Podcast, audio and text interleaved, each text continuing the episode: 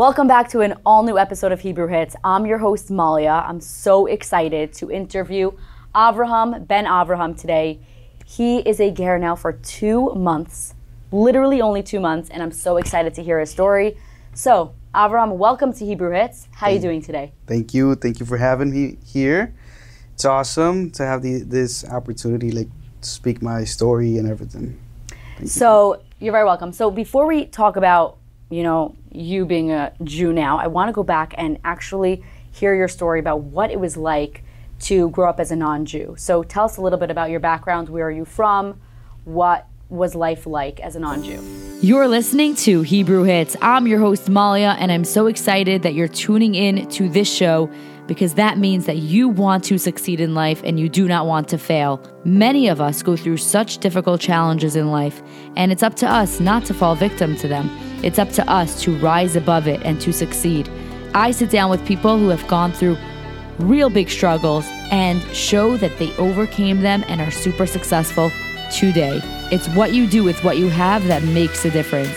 Hebrew Hits is presented by TMC. Okay, so my family's from Colombia. I was born in Miami, but um, I lived in New York, New Jersey, Pennsylvania, North Carolina. And so Wow. on, just street, like, cities and cities. In Colombia, of course, I lived, and it's just been back and forth. Uh, Why do you live in so many different places? I wasn't raised with a normal like mother and father family. Uh, I live with my mother, then my grandmother, then I moved with my aunt, then my uncle, then my mother, then my grandmother, then somehow my father, etc. So it's just like different cities. So, while living in different cities, were you able to pick up different cultures and different ideas of how you wanted to live? Or did that did that impact your life at all? A little bit, yes, but what way? especially when when I was about 14 years old. That that was the first time I, I, I actually spoke with a rabbi. So in that moment, it's like okay, you know, life is a little bit different than what I've been, what I've been seeing and, and, and hearing and whatever.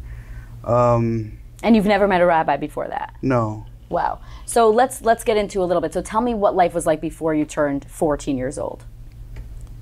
Okay, so I was born in Miami. Two two weeks later, I went back to Colombia with my mother and father somehow, and and I lived there until I was four years old. When I was four years old, we came back. My mother, my grandmother, and I. We lived in New Jersey, then New York, then Miami, Sarasota, Hialeah? Tampa, Hialeah. What is that? That's a city. I, I Okay. think that's how you say it. I have no idea Okay. um, and just back and forth, back and forth. And my family was Christian, so I would go to church every Sunday. And my I I, lived with my grandmother a lot, and she was like always, you know, she was the most spiritual one in the family, and she was always, you know, giving me, like pushing me to believe in a creator, believe in God um, of course, a little bit with their doctrines, like the way they believe in. And, and like, for example, when I was about four years old, no, no, five years old, I knew four Psalms by heart. Oh wow. And I could even speak like, like good, good, good, like a baby, kind of. Yeah. Like so what? Like a baby. oh, like a know? baby. Okay, I was wondering what you were saying. Yeah, like a baby. I was, yeah, I was speaking like a baby, and and yeah, it's. I mean, she she always. So your grandmother was basically the inspiration in the house. Yes. She was very connected. How was she very connected? Like what was she connected to? I think is how she lived. It was it was hard for her. She lived hard stuff. She had to run away from Colombia because the guerrilla was trying to kill her and trying to grab her. They actually stole her stuff. She when you say a, gorillas, I'm sorry. I, I may sound like I don't know things, but I'm not sure what you're referring to. Because I would think of an animal. so you see the an- you see the oh, animals? oh, was it actually animals? No, I'm joking. Oh, okay. Imagine. No, it's it's actually humans. That's what I that thought. are that are they they're they're lefties and they are um, but extreme extreme extreme they kidnap people They oh they're gosh. drug lords they do bad stuff so basically they were they were telling her, if you don't give us money to support our cause, then we are taking your stuff. And that was what's happening. It happened. And that was in Colombia. Yeah. Did you ever experience something like that as well happen to you? So she told me that she told me once I was a baby. I, I can't remember this. That my family was in a house, and they were coming to the house with like rifles and everything Mm-hmm. to to grab money, and and there was a guy upstairs, a family like a, he's a friend from the family, Mhm. and he was fixing something upstairs like constructions, and when he saw them, he, he was like, "Don't don't go in, don't come in. There's soldiers. There's talking. They're talking with their, like there's soldiers inside with the family, What? and they're talking. Like he made a whole thing so that they can come inside. And they believed him. They believe them. You never know. Wow. Be a shooting there. They didn't want problems, so they, they didn't come back. Wow. Would you say that was your scariest experience? I don't remember that. You don't remember that. So what was your scariest experience? My my okay, I'll tell you that one. One day we were going. We went to church. It was a Sunday. hmm My cousin, he played. He actually he's a, a professional soccer player now. Oh, cool. He uh, You want to share his name? eh, Emmanuel Emmanuel what? eh, Escobar. What team is he on? He's in Ecuador. Oh, cool. Okay. Yes. Nice. So, so he needed stuff from the house, right? So from the church we went to another house, but since he needed stuff from my aunt's house, we made that stop. Okay. When we went inside, I wanted to grab the PlayStation. My cousin was, she's older than me. She was gonna grab the stuff he needed. I think it was like clothing. And my little cousin, he was gonna help me grab everything because my aunt was like, "Let's go fast." You wanted to get out of there. Yeah. No, Okay. just yeah, like grab stuff fast because they're waiting for us to have lunch. Oh, okay. So we went inside, and I just see some big guy grab my little cousin like from the neck, and I'm like, "What is that?" Like everything was so fast. I'm like, "What was that?" And then out of nowhere, I just feel a hand here, Oh my gosh. and they threw me to the corner of a room, and they they had a gun. They put it like right in front of me, like pointing at me, and there was like four other guys, and they told me, "Call your aunt." So I couldn't. I was like shocked. Then my cousin, they told my cousin, the oldest one, call him, and they and she tried to call him out the window, and she couldn't. Like words did not come out.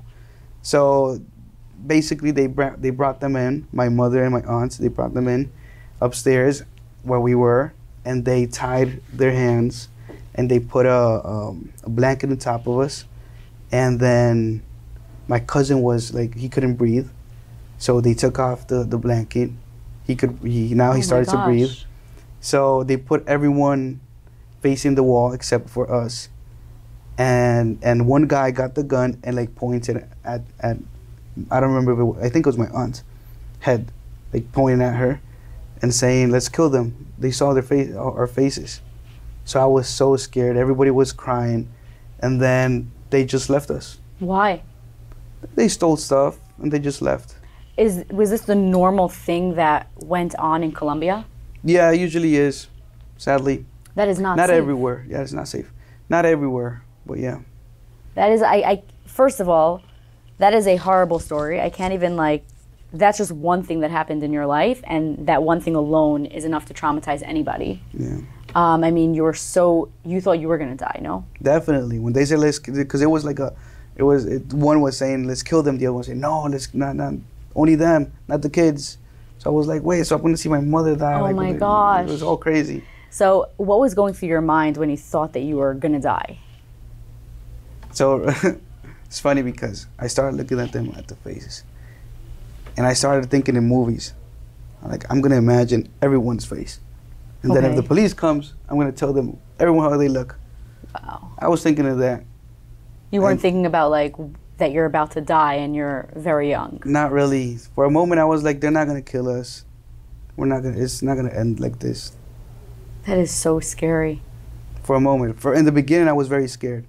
Is that when your mom said, "Okay, we're done. We're picking up and leaving"? No, How much longer did you stay? in no, that was that was when I was about 11 years old. So so that was like be, like later on. Oh, it was uh, you. It was after Miami. Yeah. So how much longer did you stay in Colombia before your parents said it's enough? We're leaving, or did they not say you're leaving? My mother, my mother is living over there. Oh, she's still there. Yeah, she likes it more over there. It's Wow, interesting after that experience, I'm like, how does she stay? Exactly. It's it's it's complicated. Um, because over there, y- you got your pros and your cons. It's not so safe in some cities, hmm um, but also the quality of living, the food, everything is more natural. Mm. It's like Talking about pros and cons, I actually have an interesting question for you that my audience may find interesting. Um, being that you were, you know, not Jewish and now you're a ger, so now you're Jewish, tell me a pro that you have being a non-Jew. a pro Yeah. of Like, what's a pro that you're like, wow, like being a non-Jew, this is a pro? okay. Because obviously there's cons because you became a Jew, but like, I'm curious to know if there are any pros in your mind. I think it would be, and it's kind of dumb, to be honest, because whatever you can live without it. Okay. Uh, that food is more like like you could go anywhere to eat. Mm. You, you it's not a it's not a thing that you you're like okay I'm going to this city because I have to go to work or something. Oh, but there's only like one place where there's something kosher, Yeah. and there's only like five items there. You know that that's like the the hardest thing. But it's not even that. Oh, I could eat these things. It's not that. Oh, I could eat this with this. It's not even that. Because whatever, it, that doesn't matter. It's just superficial stuff that. It's like you go to the mall and you're hungry and you can't buy food because you there's go. no, like you know, you know me being Jewish from birth. I grew up with this, so I know wherever you are, you got to bring food with you because you never know if Mm-hmm. there's going to be kosher food unless you're in a place where there's a lot of kosher food. So how was that transition now being a Jew? Was is that hard transition for you? No, Going from you just gotta think about ahead. Yeah. Like you just said, you just gotta think ahead. yeah Like be smart about it. Don't don't get there and be like, oh wait, I need food. Yeah. Um, this is very interesting because I see you and I see that you're such a calm, easygoing, happy person. Like the times that I've spoken to you. And were you always of this nature? Or is it because now you're a Jew and like things make sense and there's like, you know, a life path for you in a way that you want to live that you are like this? No, always been like this. Even more, in a sense that because I, happiness is so big. Baruch Hashem. Um, you can start start start talking more, and it becomes an idle talk, and it becomes just stupidity coming out of your mouth, like bad like nonsense, you know, Okay. because of, of so much like with your when you're with friends and this and that, and everybody's like so happy and whatever. It's it's it's different. So now you gotta be more careful. Like you gotta you gotta actually know what you're saying. Why are you saying now? You're saying because of like Lashon Hara? Eh, Guard your tongue? Yeah, exactly. And and because your words count. Your words are something. It's not just, you know, nothing. They mean something. Do you feel that your words really truly do mean something? And you didn't feel that when you were a non Jew?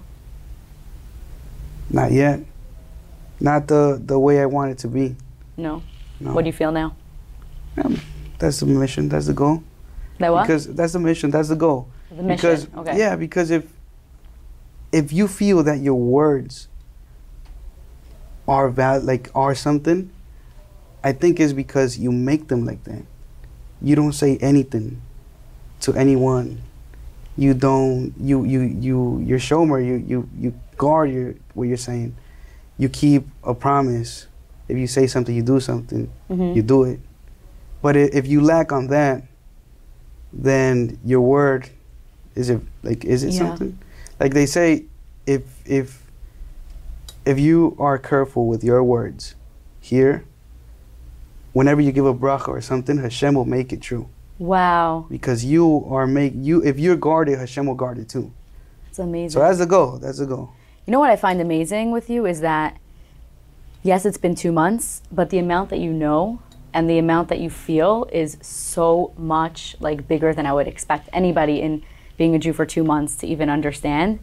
And I find it so fascinating. Like, how did you learn so quickly? Just in Spanish we say, la curiosidad mató al gato. Okay. That means curiosity. How do you say that word? okay. Curiosity, yeah. Kill the cat. Kill the cat? Yeah. because you, you search, you want to Mm. read, you want to learn. You you listen to this, you listen to that. You're open. You you open your mind to what this group of individuals are saying Mhm. and what these are saying and taking the best out of each one. And and that's what I've been doing for the past not two months, but actually years. Yeah. Before becoming a Jew, you got to do a process. Yeah.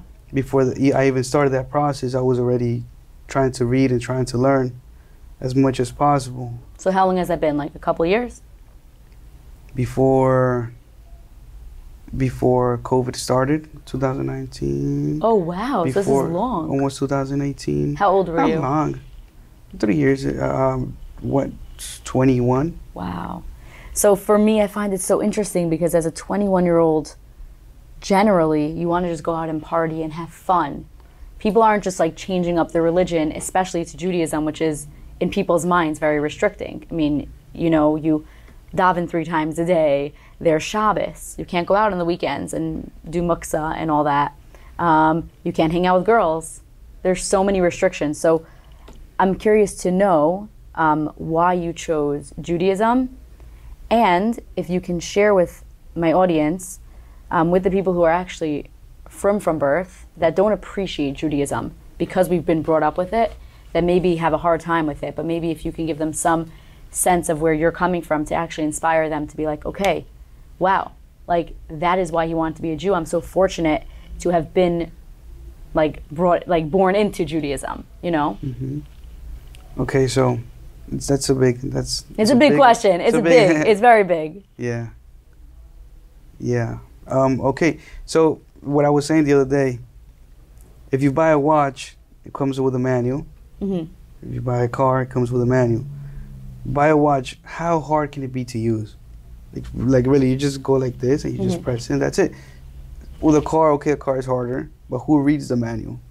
That's why cars break down and you have no idea what to do. Right. Um, so how much more so life? It's so complicated. Feelings, emotions, what is right, what is wrong, what to do in this situation. Is that what what does a TV work for? What does this work for? Like okay, what are you supposed to do when somebody tells you this? That you know, so many things. Life needs a manual. If things so simple have one, how much more so life? And putting that on the side, as a goy, as a as a non-Jew, you you only say thank you to Hashem. You keep seven laws, seven laws, and you only say thank you. That's about it. Now imagine Did you know the seven laws or you were not connected? I I, I heard did? of them. Yeah, I heard of them. Um, and and I, and I wish the whole world would actually do those yeah. seven laws. It would be a way better world. Don't get me wrong. It's a huge seven laws. People even not they're not even doing it.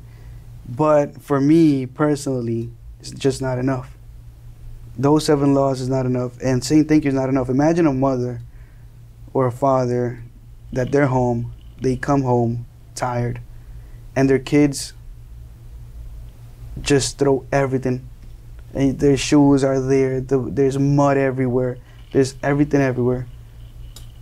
And the mother wants those kids to say, to put everything where they go.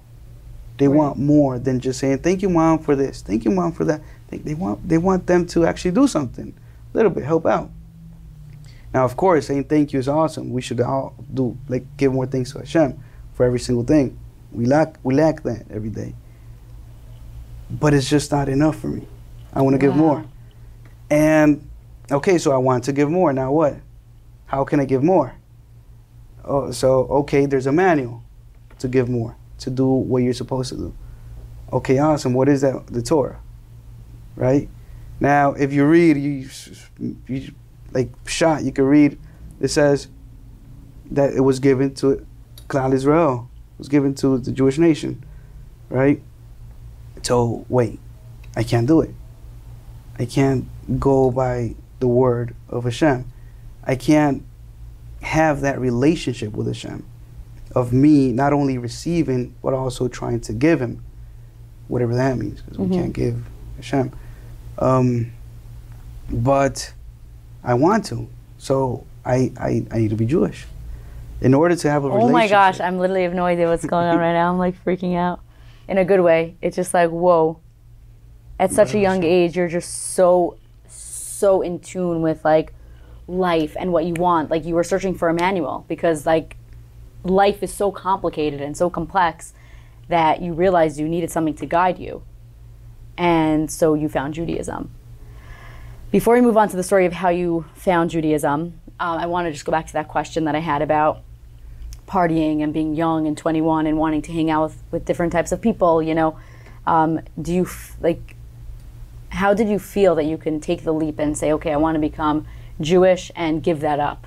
Because that seems like it would probably be like a fun life. So it's it's it. So I'll tell you this. Uh, when I was 14, so it, it, it goes back to the story of, of how things happen. I there was a moment in my life where I was the lowest I ever been, and it will be it'll come with the story of We could start with the story if it makes sense in the in the in in the details. If you'd like to do that. it's so yeah. Okay, sure. so we can start with the story then. So okay. So I've been back and forth, but when I was 14, when I met that rabbi, I, I was living in Colombia. My grandmother was in, here in, in Queens, Okay. so I moved in with her, and I I was living with her for like two months, but then sh- I stayed for a whole year, and she tells me.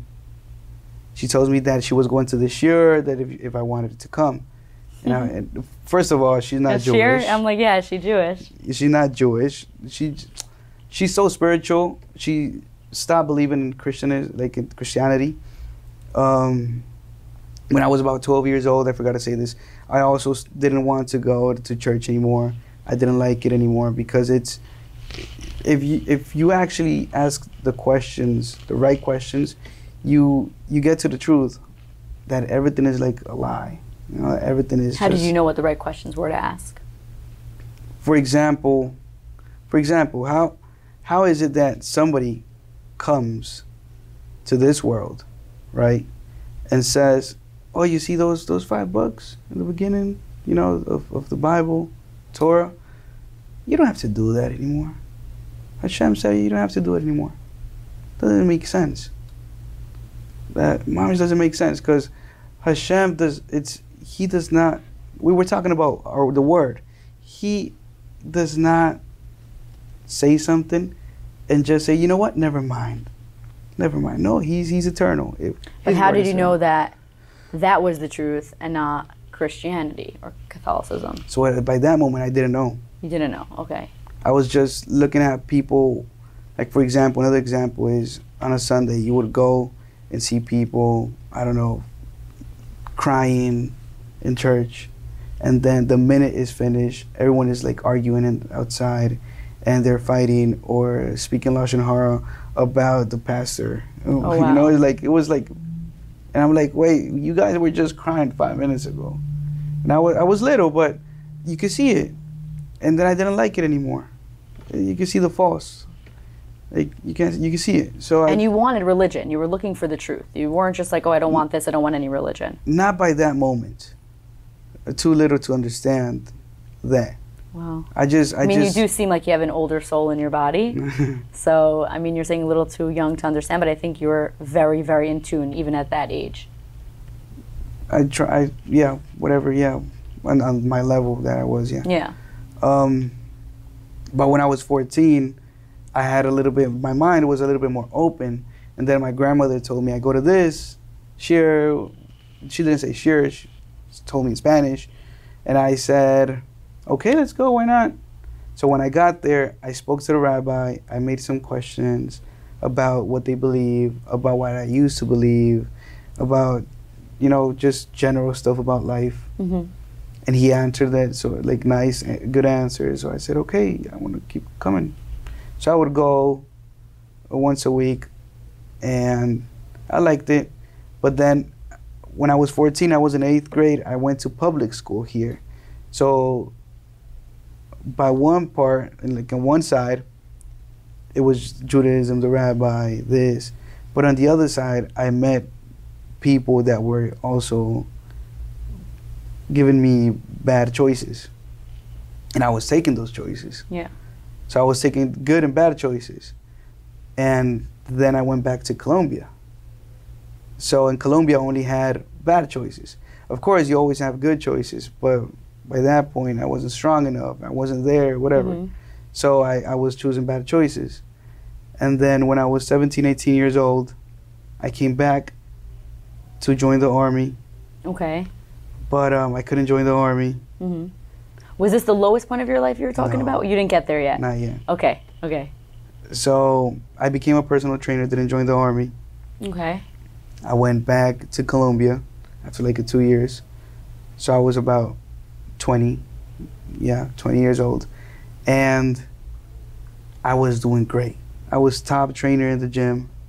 I was winning for Colombia a good amount of money for Colombia. Um, since I don't have kids, wife, or anything, then hmm I didn't have to spend so much. So I bought like a nice motorcycle of motorcycles. I had my own apartment. I was like, You were living the life. yeah. Okay. So I had since in in the in the personal training industry in Colombia, very materialistic, very superficial, like to another level, and people that like party and etc.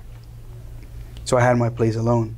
So like, and I was I could do whatever I want. Right. I didn't have no manual of life. I didn't have no structure of life. And but in my mind, that was the lowest I ever been. So so tell me about the lowest point. What was it about that? It doesn't sound so low. It sounds like okay, you were high. Like you had a motorcycle, you had your own apartment. No, that's that's the that's the stomp part. Let's just say I was partying too much. You get into any trouble In what sense? by partying too much? Like are there because you were only 20 at the time. Is there like alcohol restrictions or You- nothing? When you're 18, Oh, 18. So you're partying way too much. Okay. yeah. And then, but in, in my mind, I knew what was right. I knew there was a Torah. My grandmother, okay, so Because you're remembering the rabbi. the rabbi. Not only that, but my grandmother, she keeps Shabbos somehow. She does melacha, but um, she, for example, she doesn't use her phone. She buys the challah or makes it. She puts, um, she lights candles. She buys the wine. Wow. She washes her, washes her hands. All from the rabbi. That she. Yeah. That she, wow. Exactly. And because she she watches uh Breslev on YouTube. Rabbi Jonathan Galed, love him.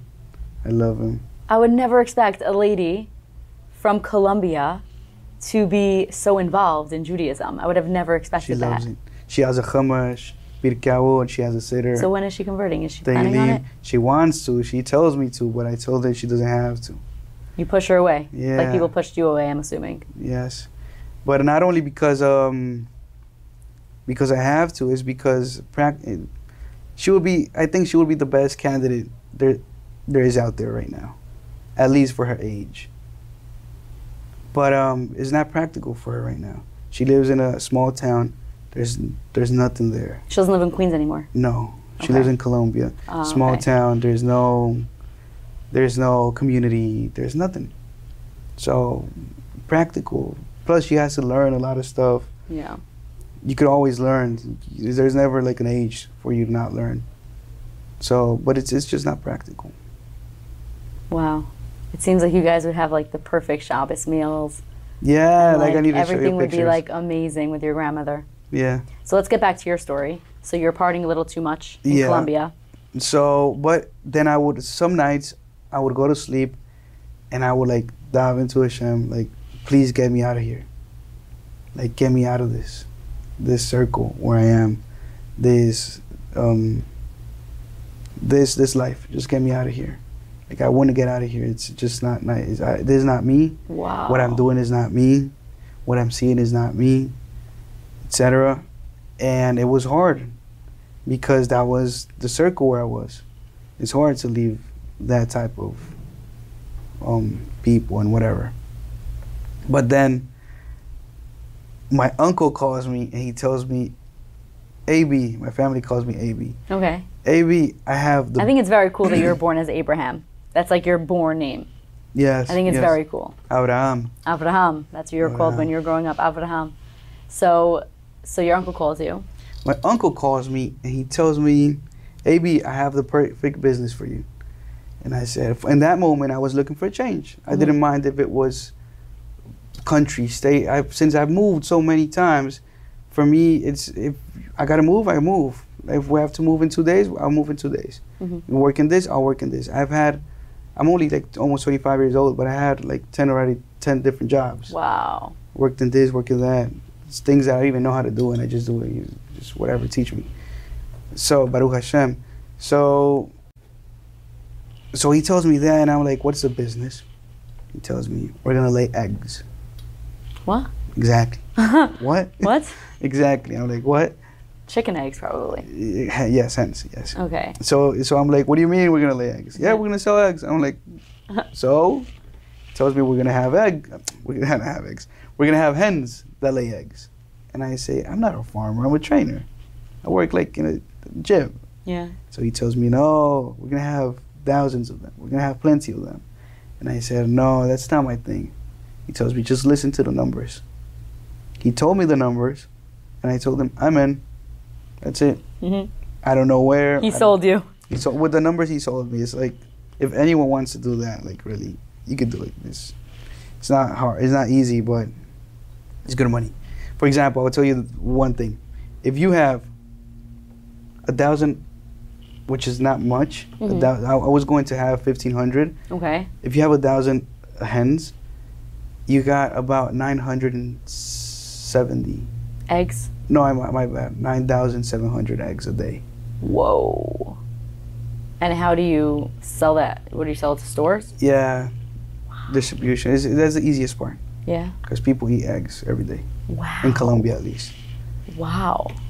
So, so whatever. So I like the numbers. He told me, listen, the reason why I'm calling you is because I need you, because the farm, it's in another city, and he has a wife. He has two girls. Mm. Oh, by the way, he's also converting. He's in the process of converting. Your uncle is converting to Judaism? Yeah, I forgot that part. Is it because of you? No, no, no, no. I'm telling you something with your grandmother's soul. It's your is, is it your grandmother's son? Yeah. Yes, yes, yes. Something with your grandmother's soul that she's having her children and her grandchildren converting to Judaism. It's amazing. It really Who is. knows? It may be like a few generations back she's actually Jewish. You have no idea. Who knows? Who knows? That's a good question. Are Yeah. are your uncle's children and uh, wife converting as well? Yes. Yes, they're in the process. I'm in awe. It's awesome. Yeah, it's awesome. So so so yeah, so he was telling me that. Um he told me that he's in another city. Since Okay. he's with his family, he can't go be there at least. He would go once a week, once twice a week, I don't know, whatever. And I said, okay. So I moved in with him.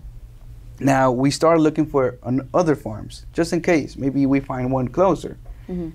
Um, plus, the farm that I'm talking about is a farm that was owned by mafia people before. Oh my gosh! Wow. It was right next to a, the biggest river in Colombia, the most dangerous river. Not only that, but um,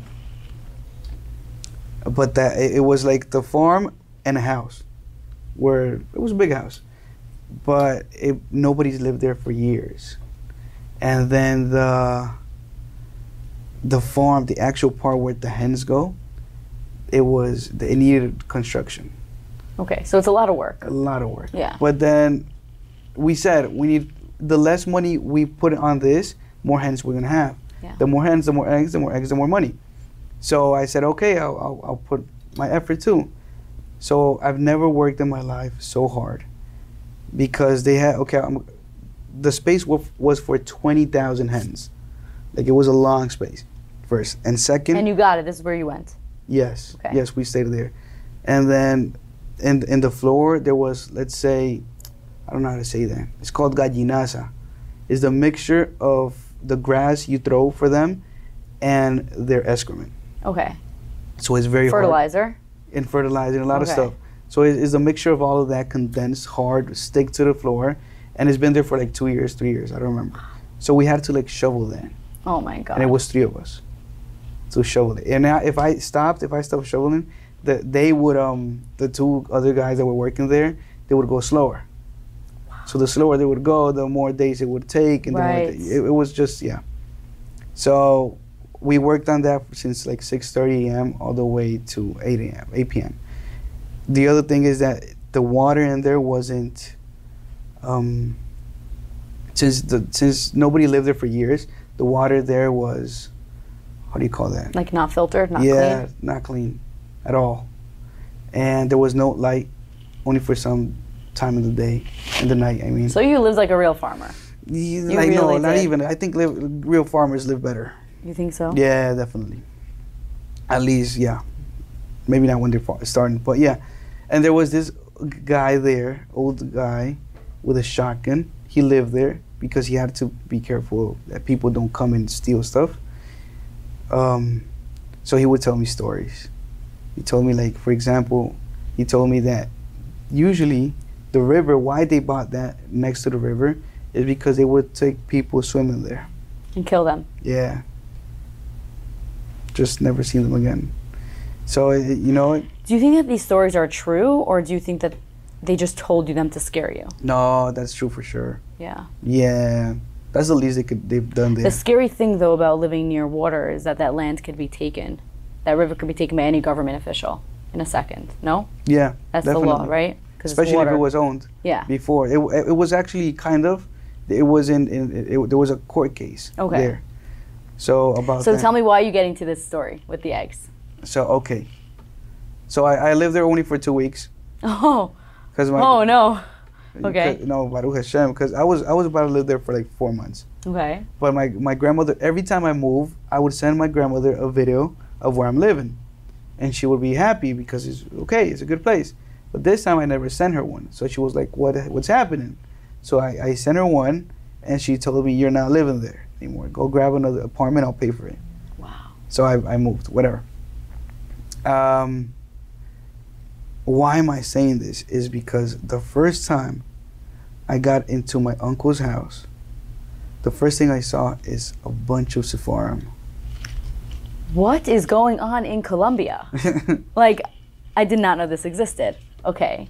so I, I saw a bunch What of What kind of Sefarim? Like, just Jewish, just like Hebrew books or Mhm. English books? Spanish and, in Hebrew, Spanish Hebrew. Yeah. Wow. Okay. So for example, so I told him I want to read one. I, I'm gonna have a lot of time here. So he he told me I got to take you to the rabbi. I can't tell you what to read. so he took me to the rabbi, and I started. I, I he asked me questions. Um, do you have a girlfriend? Do you know what's the Torah? Do you know Hashem? You know this, you know that. And I had a basic, most basic knowledge Okay. like even lower the basic. So he he passed me Garden of Emuna, and and I'm like, oh, this is Rabbi Shalom Arush. My grandmother actually been telling me for months to read this book that she would buy it to me for me. So I said, okay, and I'll you're read it. allowed to? Like, that's not really persuading someone to start the path of Judaism? I don't know. Because you know what it is. Like, in, in Gerus, like, we're supposed to push the Gerim away until, like, not Gerim, but, like, when you're non Jew. No, it's so. Judaism is hard. Judaism is hard. Mm-hmm. We're supposed to tell them, don't become a Jew. Obviously, once you become a Jew, we welcome you in. But because we have to know if you really want it. Exactly. You know? Yeah, but I think I think he didn't have. I don't know. I can't say this because I don't know what's what was behind his reasoning of passing me a book. Yeah. But I I, I looked very secular. I looked like a guy. He just That, wanted you to probably bring some inspiration into yeah, your life. it's like you want to read something here, read something. Okay. I don't know if you might go more than this. Yeah, yeah, You know, it's like you might not even read the what was this rabbi doing in Colombia? He he he has a community there. Is it Chabad? No, There's he a Jewish community in Colombia. there's plenty of them. Not plenty. What type of Jews are they? Are they Sephardi? Or There's they Sephardi, there's Chabad, there's Ashkenaz. Wow. There's actually a chief rabbi. Wow. So, like, I'm really curious why your uncle got involved with Judaism. I'm assuming it's his mom, Kind of. your yes. grandmother. Kind of, yes. Because he. Yeah. Your know, story yeah. is so interesting because, like, I never heard of so many people in one family like finding Judaism. So you went to this rabbi, he hands you this book. I'm assuming you're super impressed and super inspired. So I started reading it Yeah. and I loved it. Like I, I kept on reading it because my point of view before um, reading any book or anything was life is so short. Like if you live to 70, pretty much you're lucky for nowadays. Wow. If you live to 80, wow, that's impressive. If you live to 90, I hope you're good. you know, eh, so on and so forth. So if life is so short, and and people are always feeling sad, people are always feeling angry, people are always feeling for dumb stuff because this car didn't move, because this one is honking too much, because my son yelled to the dog, and the dog ran and hit this, and and, and hmm something fell off. Like nothing. We're getting angry and sad for nothing. So if life is so short, why do I have? Am I spending time feeling bad about stuff? Like there's no reason to. It's so much easier said than done. That topic, you know what I'm saying? yeah, yeah. Because back the in, in those in those days, I I just didn't care. I said, why? I don't care. If something bad happened, like chas shalom, Good something too bad, you know, that Yeah. you actually feel it in your heart. That okay, that'll feel bad for it. Um, for example, my grandfather passing away, that feel bad. Yeah. But for normal stuff happening, like why? Just You must be born in December. November 26th. Oh, okay. End of November, beginning of December. I knew it's your sign. yeah, You're very, very, very. You're, my grandmother is the same sign as you. Very laid back, very easygoing. She has the same attitude as you. It's your nature. It's in your nature. Not everybody is like that. yeah, You yeah, know. definitely. You know the month signs. yeah, Yeah, I'm pretty into them. So when that's how I was able to know you're like at the end of the year, um, because of your personality trait. You know, it's a Yeah. very good trait to have. Let things go. yeah. It's dangerous though, but yeah, I mean, I'm the opposite. I don't let anything go.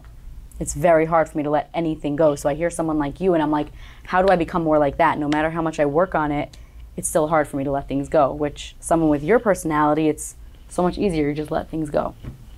yeah. As long as you don't take it to an extreme in both sides. Yeah.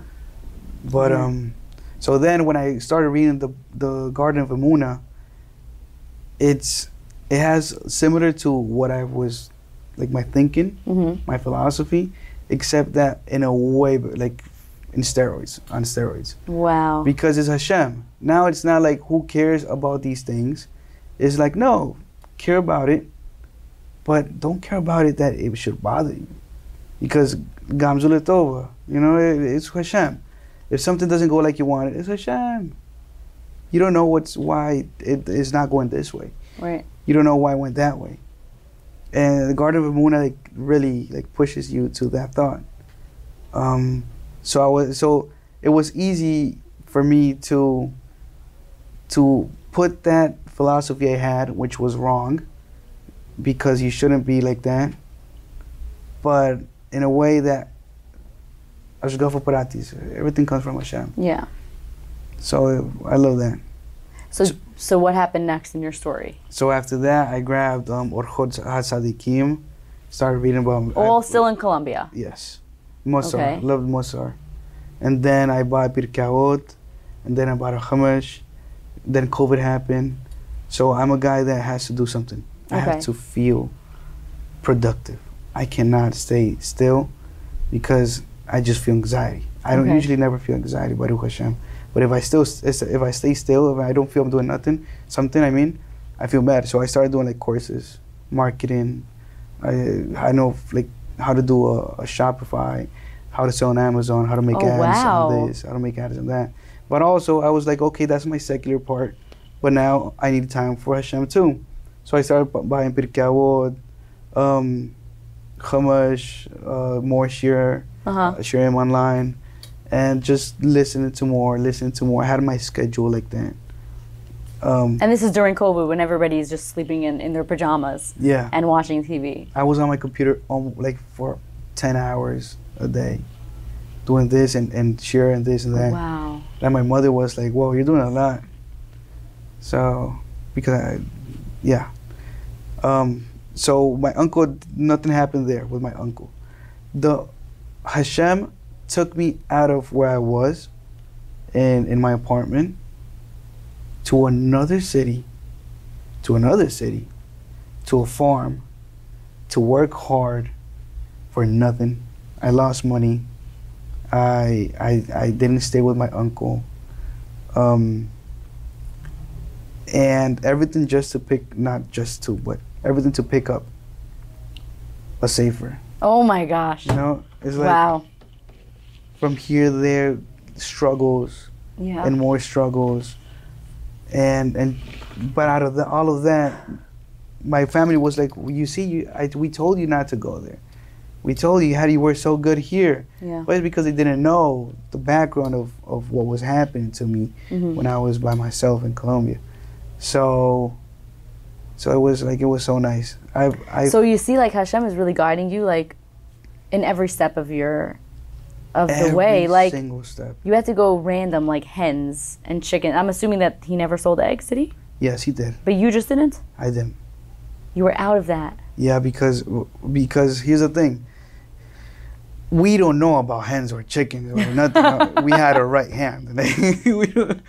So the right hand, he knew absolutely everything. Okay. So, but he he was uh, like a crooked guy. Okay. He started talking bad about me to my uncle, like every single day, Oh. two times a day, three times a day, talking bad about me. He's not doing anything.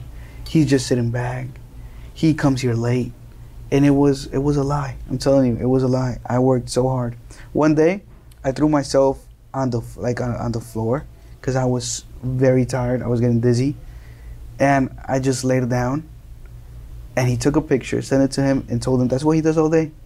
So your uncle believed it. So my uncle believed everything, sadly, and he started. Um, he called me and he screamed at me on the phone, and I get I get him because Yeah. listen, it's time, it's effort, it's Yeah. money. We're putting our hundred. He was putting his hundred percent in, even though he was outside. So I get him why he did, why he did that hmm it could have been in a better way, but whatever. So we we argued on the phone. I spoke bad stuff to him. I uh, because in my mind I was like, I am here, put in my 100% effort, Yeah. and and you're there with your family. I said I didn't say it like that. I Yeah. say it in a way harsher way. wow. Good for you. ju- no. no, good for you. You are able to speak your mind. I think it's Yeah. very, very, very good. I mean, even like Yeah. your uncle didn't believe you. He should trust you, your family, over his employer. No, his employee. Yeah, but but it didn't have to go that way for both sides. Could have been better, but whatever. It was what it was, and and because of that fight, we said, you know what, it's better that you leave. He told me, and I said that's true. It's better because we're uncle. He's my uncle. Yeah. How are we gonna fight? We're family. We love yeah. each other. Yeah. So why are we gonna fight for business? If business is gonna bring us a fight, it's better to leave business. Yeah. So I left back. I went to my mother, and then I started reading, buying more books, buying more books, and then uh, COVID was like not stopping because people even wear masks still. I don't understand it, um, but um, when things were going down and they opened the airport, I was for every day, not every day, but a lot of days in the week, hmm I would dive into a sham because I learned in Pirkei in Pirkei that it says a person needs a rabbi, uh, a chavrusa, a good friend, and a community. Rav, chaver, and A community. community. All those three, tzibur. Yeah. All those three things. So I wanted it. I was like, that's what I need. That's why I dive into a sham every day. I want this. I want this. I want this, and. But, you it's dive in. You dive in with your with your Yeah. thoughts. Yeah, that, well, yeah, definitely. I I love talking. I prefer. Prefers not the word, but um, It's more exposed to us, which is, it is praying. It is praying. It's Yes. talking to God. yes, but yeah, but you gotta do is still shachari, mincha, Yeah. mark. But it's good that once in a while, like really, like when you're grabbing water, you could. Hashem is everywhere. Yeah. You know, Hashem is listening to us right now, to everyone. You could really stop and and say in your mind, Hashem, I'm hungry. I want a burrito. You know, if you could say something so simple, how much more so you're gonna say Hashem, I need a house because I have nowhere to live. If you want, if you need a house, you also need a burrito. Do you feel that if Like, just by food. asking you're gonna get? If if that's the will of Hashem, yeah, definitely, definitely. But sometimes it's not. sometimes it's not. So sometimes when you don't get something, it's because Hashem doesn't want you to get that because He has something better for you. Because whatever He wants to give you is the best for you. So whatever you want that is not what He wants is lower than what He wants for you. You know, Right. because it's best. So, And so you see that with challenges as well, not just with good things in life. For now, yeah. Yeah, definitely. Because challenges, they're, they're, in the moment, they're hard. But if you are able to, in that moment, stop and be objective about it, your emotions for a second and pause, and say, who knows? Like, really, who knows what's actually happening? The only thing I see is a flat tire but and and and a hundred degrees outside, in the middle of nowhere. That's the only thing I see. But I don't know what's what happened before this. I don't know what ha- what's gonna happen afterwards. Yeah. I don't know anything. We don't know nothing about life, literally. And we don't. So why, why not put everything in Hashem's hands? Is it? It's already there. We just think we have in our hands, but nothing is in our hands. So I want to get back to your story, but I have a question. Um, when you're unsure of something, I know that you're very into like the watch has a manual, the car has a manual. Life now, the Torah is the manual for life, oh, like this. Um, the Torah is the manual for life. So when you're struck with something that you're unsure of, what do you do? Okay, you don't I'll- even know where to look. I'll tell you my my live example right now. Okay. Okay? Not much people know it, but it's kind of obvious. Okay, first, I don't have, I have a mother. She loves me tons. I love her. I call her every day. I call my grandmother every day. Um, but logically, they're not my family. First. Second, second of all, they don't have the ability to support me. Um, I don't have a father. Uh, so it, I don't have a career right now. I, I was a personal trainer. I don't think I'm going to do that anymore. I did ABA therapy. I don't know if I'll do that anymore. Uh, I worked with special needs. I don't know if I'll do that anymore. Um, I don't have a career like something. I have I have a goal Yeah. for sure, 100%. That's what I'm striving for. But um, talking about income stuff, um, I don't know exactly what I'm gonna do. First, second, I don't have a home. I don't have a, a where like. I I live here in, in yeshiva. Like if if I gotta move tomorrow, I'm gonna be like, okay, where do I move? You know. So I want to go to Israel. I would love to do Aliyah that's another thing too where i'm to live over there where i'm to work over there hmm i want to get married have kids but i'm not ready with hashem i'm not ready i need to learn more i need to first some stuff to get myself together in a way that my relationship with hashem is way better so i could give more to my wife and my family so i'm not there yet Wow. and that takes time but i'm 25 years old you know and so many things. I don't know who's gonna support me when I live with her, and I don't know what, so many things that I'm like, where, what is gonna happen? But I think it's awesome that it's like that. It's like momish, it's so amazing. Think about it. It's gonna be a great story one Yeah. day, you know. And and just like these, I'm telling you these stories, and we could laugh and we could you know smile. But in the moment was like I'm waking up and working 14 hours a day and I can't sleep, and my back hurts because I'm sleeping in a air mattress in the middle of nowhere, where there's a guy with a shotgun that I have no idea who he is, Oh my God. where there's no, you know, so many things, and, And now there's I dead say, bodies in the river. mm, and now I could, oh, and who knows if they were like under whatever, so Oh. so I could say now smiling, I could say laughing. So how much more so later on, you know? But do Why you look for answers? Like, do you do you look into the Torah for those answers, or are you just trusting? So I'll tell you, you trust him definitely. Um, I'll tell you this. The other day, a friend from here asked me, "How am I happy? How am I smiling and Yeah. laughing like every day, Okay. every time he sees me?" And I tell him, "Because I have everything I need." How how not so? I have literally everything I need.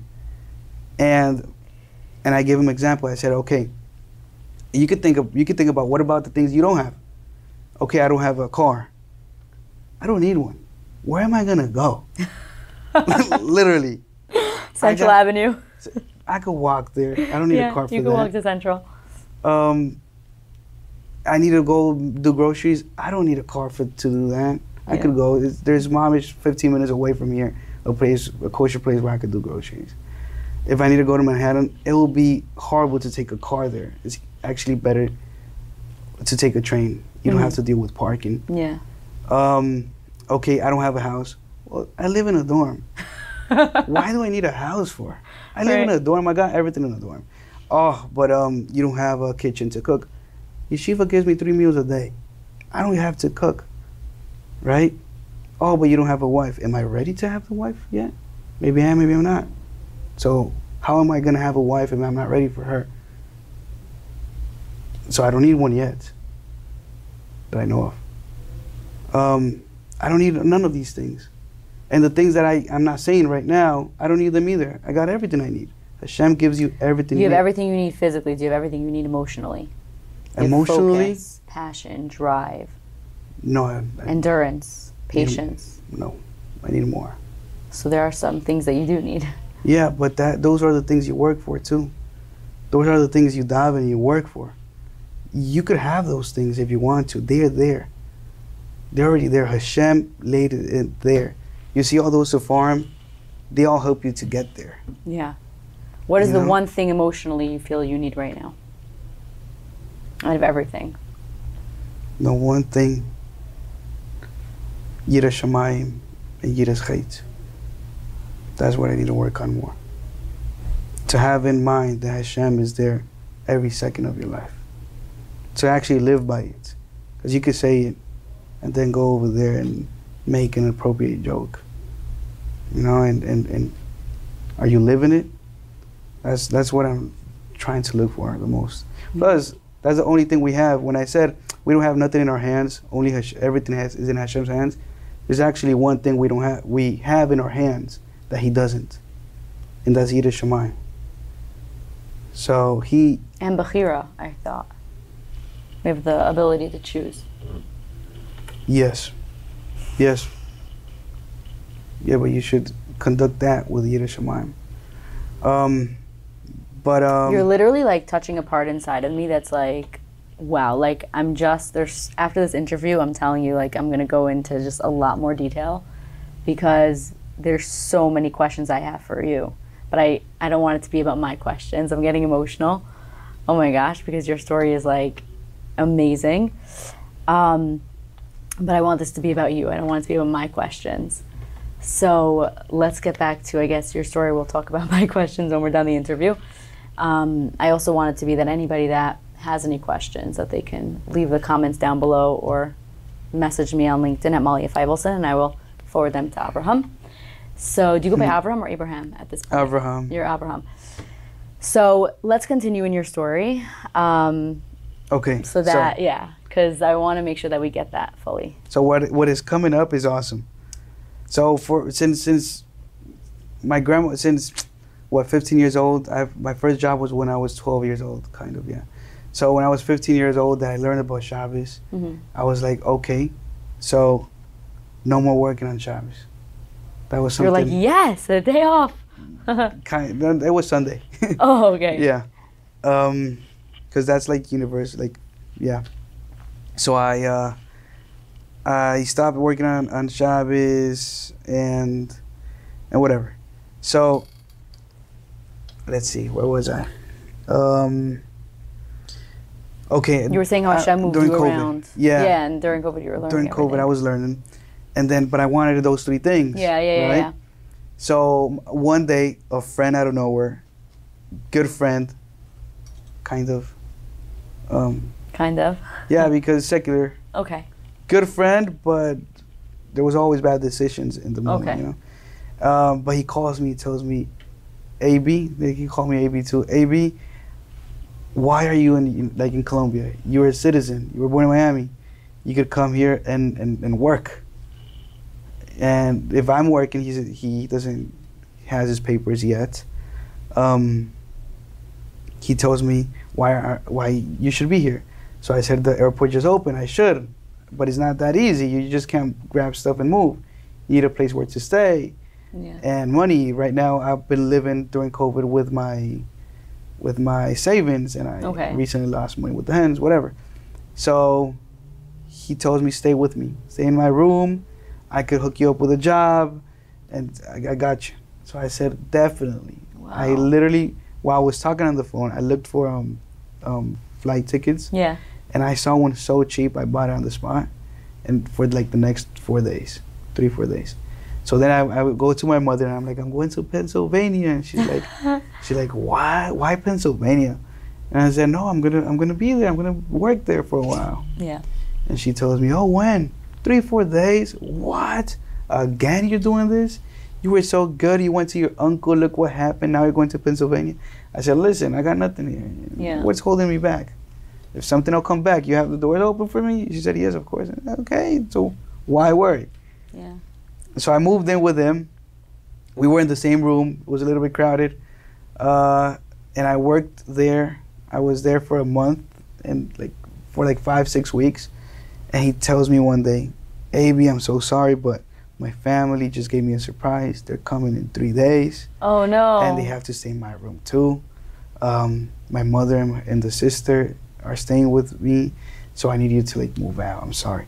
So I was like, listen, if I was in the same place, I would do the same thing. Okay. You know, whatever. It is what it is. So I was looking for places, nothing, nothing, and then a friend calls me and he tells me, "I heard you were in the United States." I'm like, "Yeah, what's up?" I'm in North Carolina. Oh got- my gosh. You're literally like going all over. Yeah, th- he told me. Um, to know that you ended up in Rockaway is like, wow. no, before that I was in Flatbush. Oh, Flatbush. Wow, even better. so you went to North Carolina? So he, t- yes, yes, he told me, listen, I, I got with everything. So the crazy thing that was it was, it was mamish crazy being in North Carolina, because he told me the job is doing deliveries. And I told him I don't have a driver license. I have one in Colombia, but not here. He tells me, don't worry, everything is under the the the table. Uh, No taxes, no nothing. If you work with the IRS, I'm not. I didn't say this. Uh, They're my partners. No. yeah, yeah. So I said, I said, yeah, sure, let's go. So it was December, and and they needed like since it was deliveries, a lot of people like asked for their, you know, their clothing and and gifts. So it was like a lot of work. You would work there from 7 a.m. all the way to 12 a.m., 11 p.m. Oh my God. You- Hope the money was good, at least. Yeah, yeah, definitely. Def- yeah, kind of, yeah. I mean, it's okay.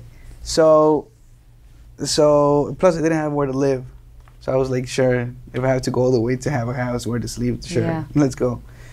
Um, so I moved, whatever. I started working, and at work they call me bad luck Bad luck. in Spanish, mala suerte, bad luck. Okay. Oh, here comes bad luck, because they gave me four cars in one month oh no. and a half. Three of them broke down. Oh no. One, no. For example, one, I was It's like driving. Hashem wanted you out of there. Mamish, I was I was driving once, and I was going into a highway, and there was a red light, and I was the first one, thank God.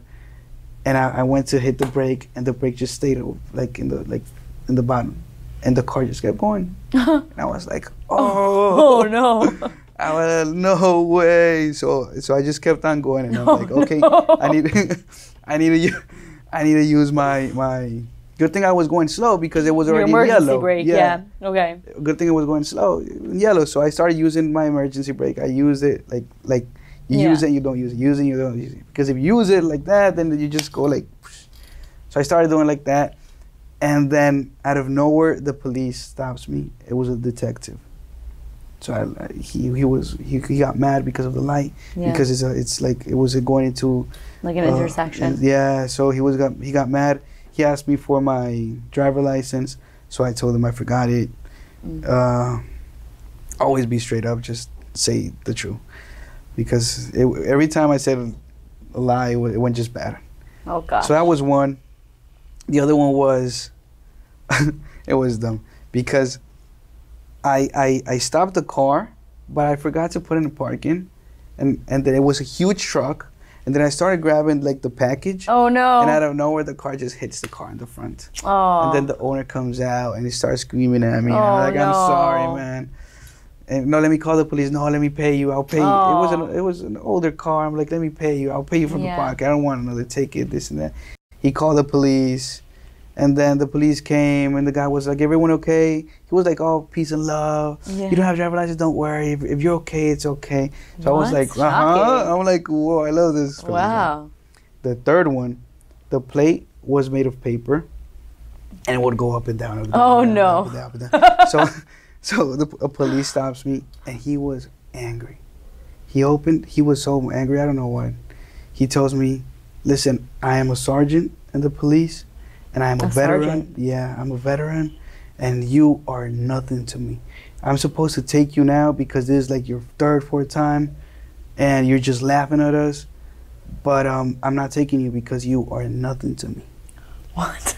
You, if I take you, I'm I supposed to be. He told me he's I supposed to be taking big cases, and you're you're not. He told me like I'm nothing like ten times. So he told me leave. So he tells me leave. I told him, officer, I have never been so happy to be nothing in my life. That is an amazing line. Uh, yeah, because listen, if I was something for him, he would have taken me. Yeah. So sure you want to say I'm nothing? I'm nothing. Yeah. You want to say I'm something? I'm something. I don't care what you think. Yeah. It doesn't matter to me. But if you're not taking me because I'm nothing, sure. So I told him that he crapped out laughing. He just laughed. Yeah. He said, "Get out That's of here." That's a here." man." very good line. He just said, "Get out of here." So by that point, I was like, "Okay, I need to leave." Yeah, you need to leave. You need to get out. You need to get out of North. Carolina and not go back. Yeah, I need to leave because it was three court dates. Is whatever. So I, yeah, it was. it no, was- no, you have to go to those court cases. Sure. You can't not show up at court. Okay, you didn't show up at court. Okay, moving on from the story. Uh, no, I paid two. I paid two. Yeah. Two um, two tickets, and they took out the court dates. But Okay. I, I still have one, but that's another case. You know, whatever. so, so, I I I said I need to move. Yeah. So I had a cousin here, in New York. Oh, So I said, let me move with in with her. So I moved in with her. Eh, Baruch Hashem, she let me, and it was a, mo- small sp- space in 42nd Street, 10th Ave, the middle of Manhattan, and it was a lot of people in there, family, all cousins, and it, we were all like unemployed. So like in the day, we were like all looking at each other, like, what are we gonna do next? like what, what should we do? I started buying even more courses. I'm like, I need to Oh feel like gosh. I'm I'm doing something here. I hope that apartment looked amazing because if 10 people are living in an apartment, no, it wasn't. 10. it wasn't 10, It but wa- if a bunch of people, nice. like you guys could repaint. No, but there was two nice. uh, two little cousins, like a year old. So they Oh. were playing and throwing everything Oh, like kids. okay, okay. I would play with them. But okay, so by this point, I came here to the United States. Okay, Pennsylvania. Okay, I looked over there for um, synagogues and everything. Nothing. I looked in North Carolina. The rabbi wasn't there. Whatever. You were not meant to be in North Carolina. Yeah, clearly. definitely. Clearly. That was for me. I said I would live here. I love that state. But Hashem said like, no, you're not living think you're here. supposed to be there. I tried to actually. I was Yeah. looking like apartments and this Yeah. and that, a car to buy, whatever, like driver license. Mhm. Um, So now you're here in New York. so I was here. I am here, Yeah. and yeah, you are. yeah, yeah, yeah. I think so. I think we're in New York. so, uh, where, where was I? So So you're looking for more courses to, to take? no, yeah. So okay, so I was. I usually never feel anxious or like, not depressed, but like so lost. I was so lost.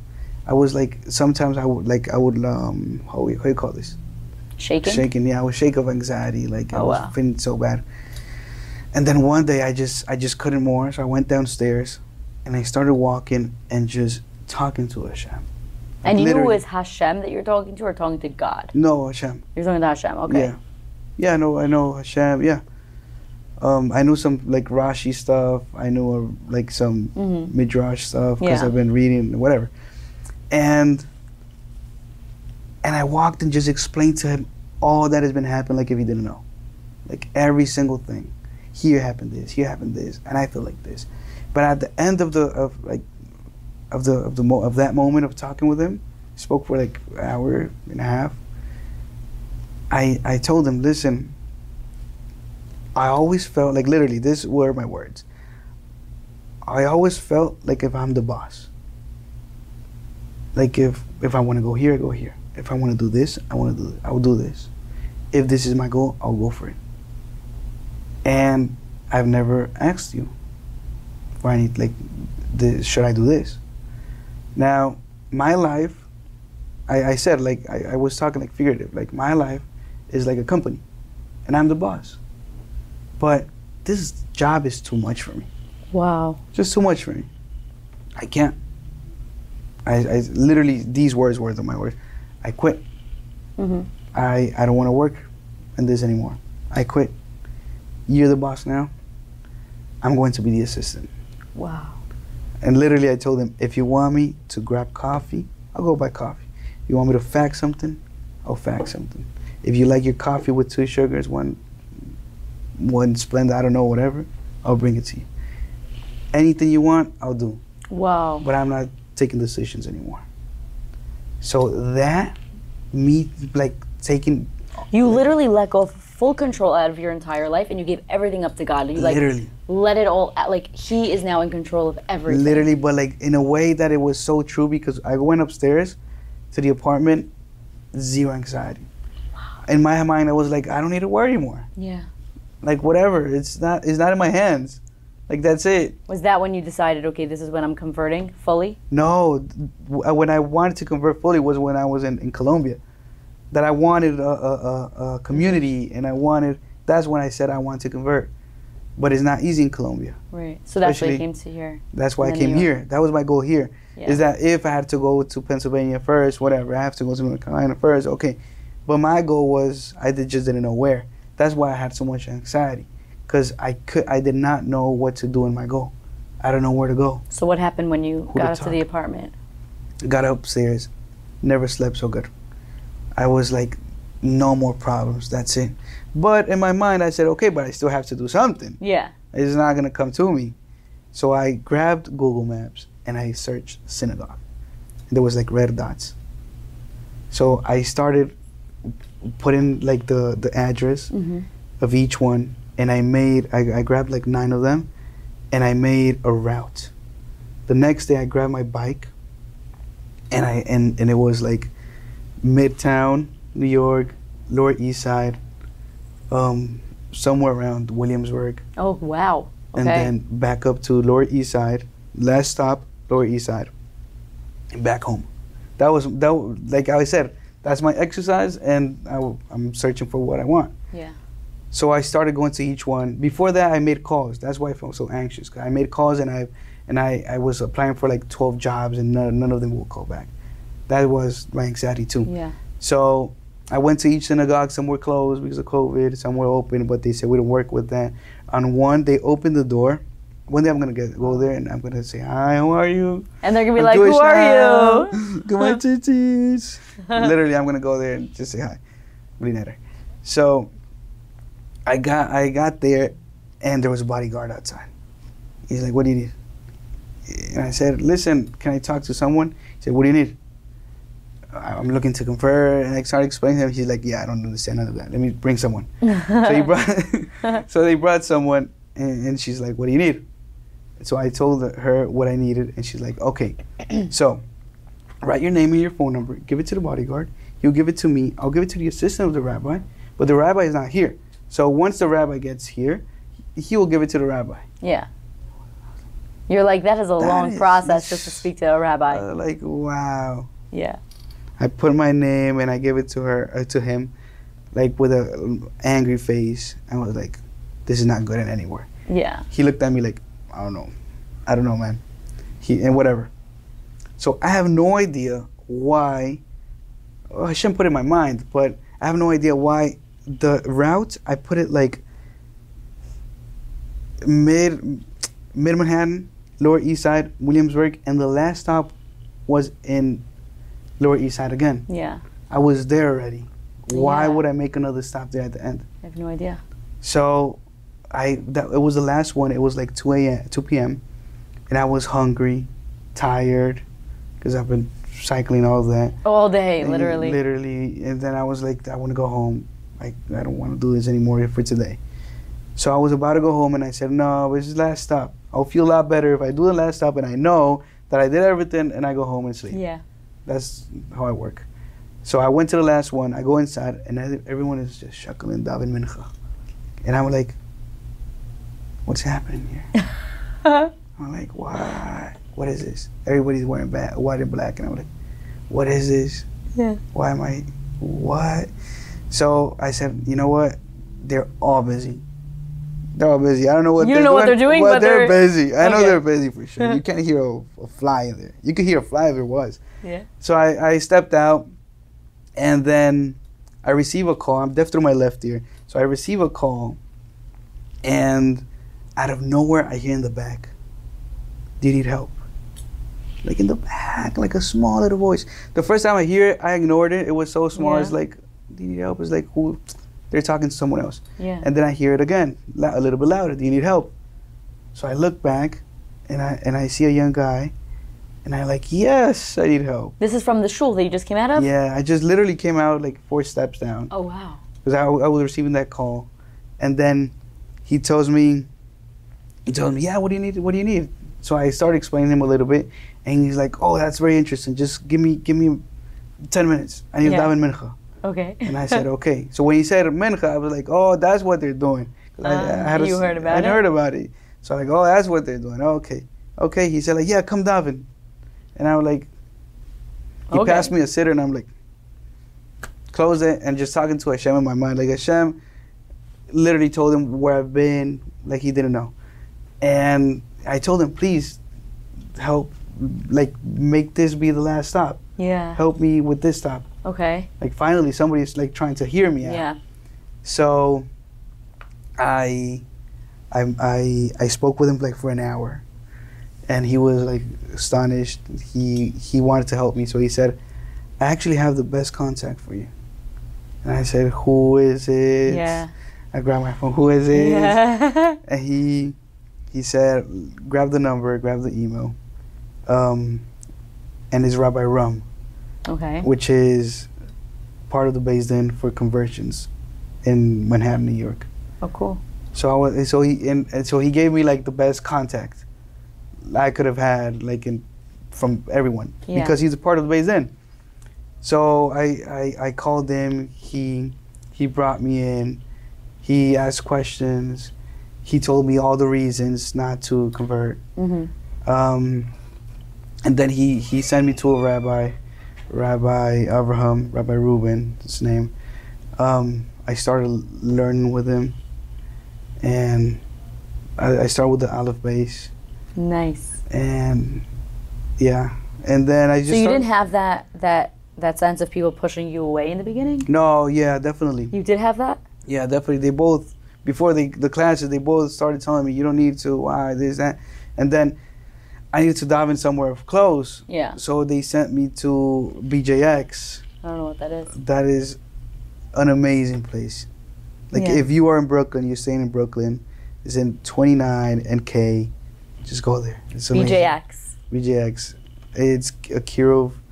There, two rabbis there. They're Mhm. brothers. It's Yeah. amazing. They're awesome. Like wow. So is that how your actual conversion started from this, and you started learning with this Rabbi Ram? Yeah, uh, no, Rabbi Reuben. Started learning with Rabbi Reuben. Then so I started going to BJX, but the first time I went to BJX, they asked me, they they told me like 15 minutes, straight up 15 minutes of just telling me why you need to convert, you need to do this, you need to convert. Um, you could do this. You could win Olam Haba with being converted. And then so many things, so many things, so many things.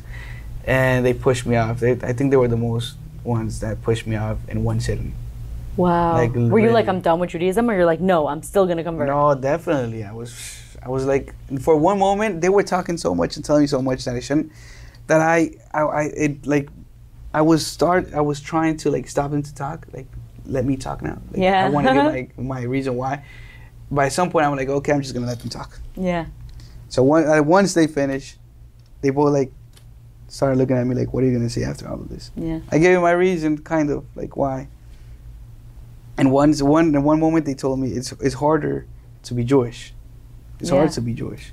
You got a lot of rules per se, a lot of minhagim, a lot of stuff.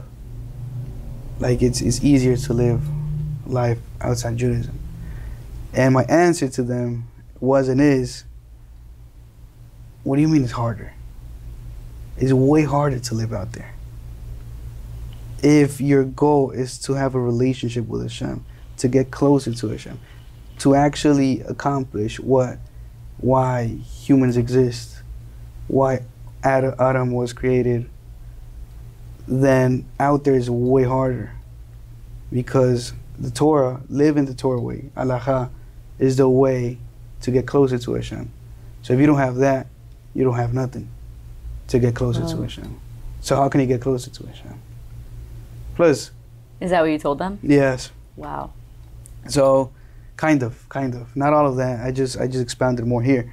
Kind of. I just told them that it's, it's way harder out there without a Torah. I, I didn't expound it like that. Um, and and and then I started going there. Started going there. Loved it. I still go when we have an off Yeah. Shabbos here. So when did you have your full conversion?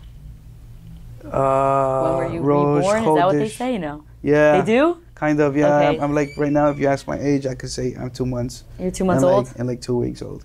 So when was the actual conversion? Uh, Rosh Chodesh Sivan. So two months. Rosh Chodesh Sivan. Wow. So two months ago. Hold on one second. I need to. I need to understand this. Rosh Chodesh is right before Shavuos. Right, Exactly. No, it's, no, right before Shavuos, exactly. Yeah, right yes. before Shavuos. Vav Yes, and yes. Sivan is Shavuos. Yep. So you converted right before Shavuos, which which is amazing because it's like you received the Torah. Mm-hmm. Like how did that, That feel? was my first Aliyah. That Yeah? Shabbos. and you received the Torah. So how did that feel? It was awesome. Somebody asked me what this feel, the same question, and I and I told them that day, that same day, I told them a huge responsibility. That's what you feel, because before, okay, you gotta you gotta try to follow everything as Yeah. much as possible. You you have to do one melacha on Shabbos, this Yeah. and that, but in your mind, you're like, okay, if I don't do some stuff, it's like okay, I don't have to do them, but now you have to do them. You know, and so it's the responsibility. Yeah. Plus, it, being Jewish, the way I see it now, kind of, it's not not 100% what I'm about to say, but in, somehow it's like a career. Okay. That sounds like messed up. Yeah. I'm But, like, yeah. what are you? What are you? What are you trying to say over there? Because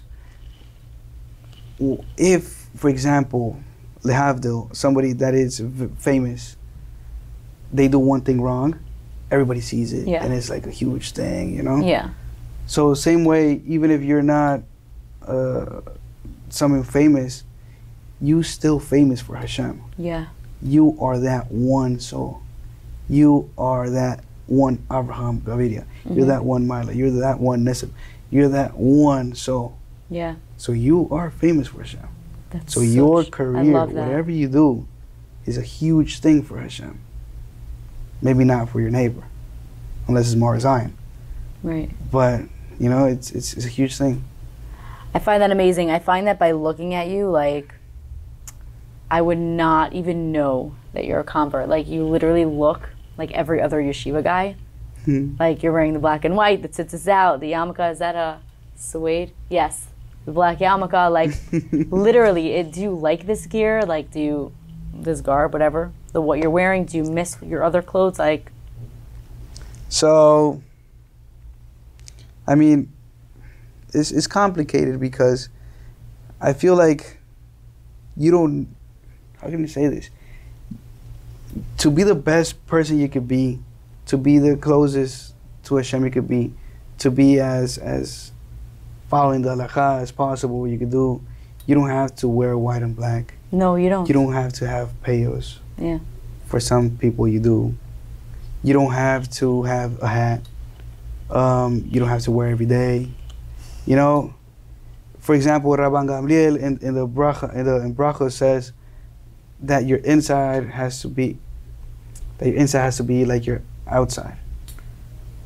Or your outside Yeah. has to be like your inside? No, no, he, he would do a test Yeah. that to see if your inside was like your outside, meaning everybody would look so oh, awesome, so Oh, okay. good, That's like, what you mean. but the inside is like not so good. Yeah. So that's that's the issue. Yeah. Are, are you actually there? Now, Or if do you, just say look the part? exactly, or you're just looking. Yeah. So you could be, you could be a, you having white and black doesn't mean nothing, in that point, in that sense, So why do they make it so much that this is what yeshiva guys wear? That's always what I was curious about. because that is, if I'm not wrong, there's a Gemara that says, or somewhere that says that that is that is like the that is the uh, how do you call that? That is like the uh, uniform per se. The dress code? That's a uniform. That's a uniform. Yeah, I guess. I don't know. I'll have to look into that a little bit more. But you gotta look. You gotta look good. Yeah, you got to feel good gotta when you when you look good. You feel good. The last question before we end. There's so much that like I could talk to you about, um, but I want to know what would you say was and is your biggest challenge going from being you know a non-Jew to now being a ger. What is that biggest challenge that you faced? the biggest challenge because I lived alone and I was in a in a in a very secular circle. I had um, more connection with speaking to women, Oh, not necessarily stuff that if you're not married you can't do. Um, not necessarily stuff that you shouldn't do. Um, but just a conversation because women think so different. Yeah, Women are just, of course, they're so different. I mean, than men, of course. Like, different species. Yeah, that's that's obvious. So I always connected more with speaking to women, even as just like some friends, um, than men. But then, you know, it's, it's you gotta you gotta be, you gotta know. So why do you feel you can't do that now, being a religious Jew? I could no, I'm I'm doing it.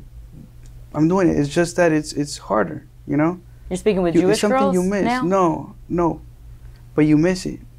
You know, you miss it. It's something you miss. Like for example, we did. I, I didn't eat pork for years because of when I was 15. I Yeah, 14. I you know, um, having meat with cheese not a problem. Uh, I don't know, not going outside not a problem. Um, but but that connection with a woman, i i it's it's I think it's man needs it.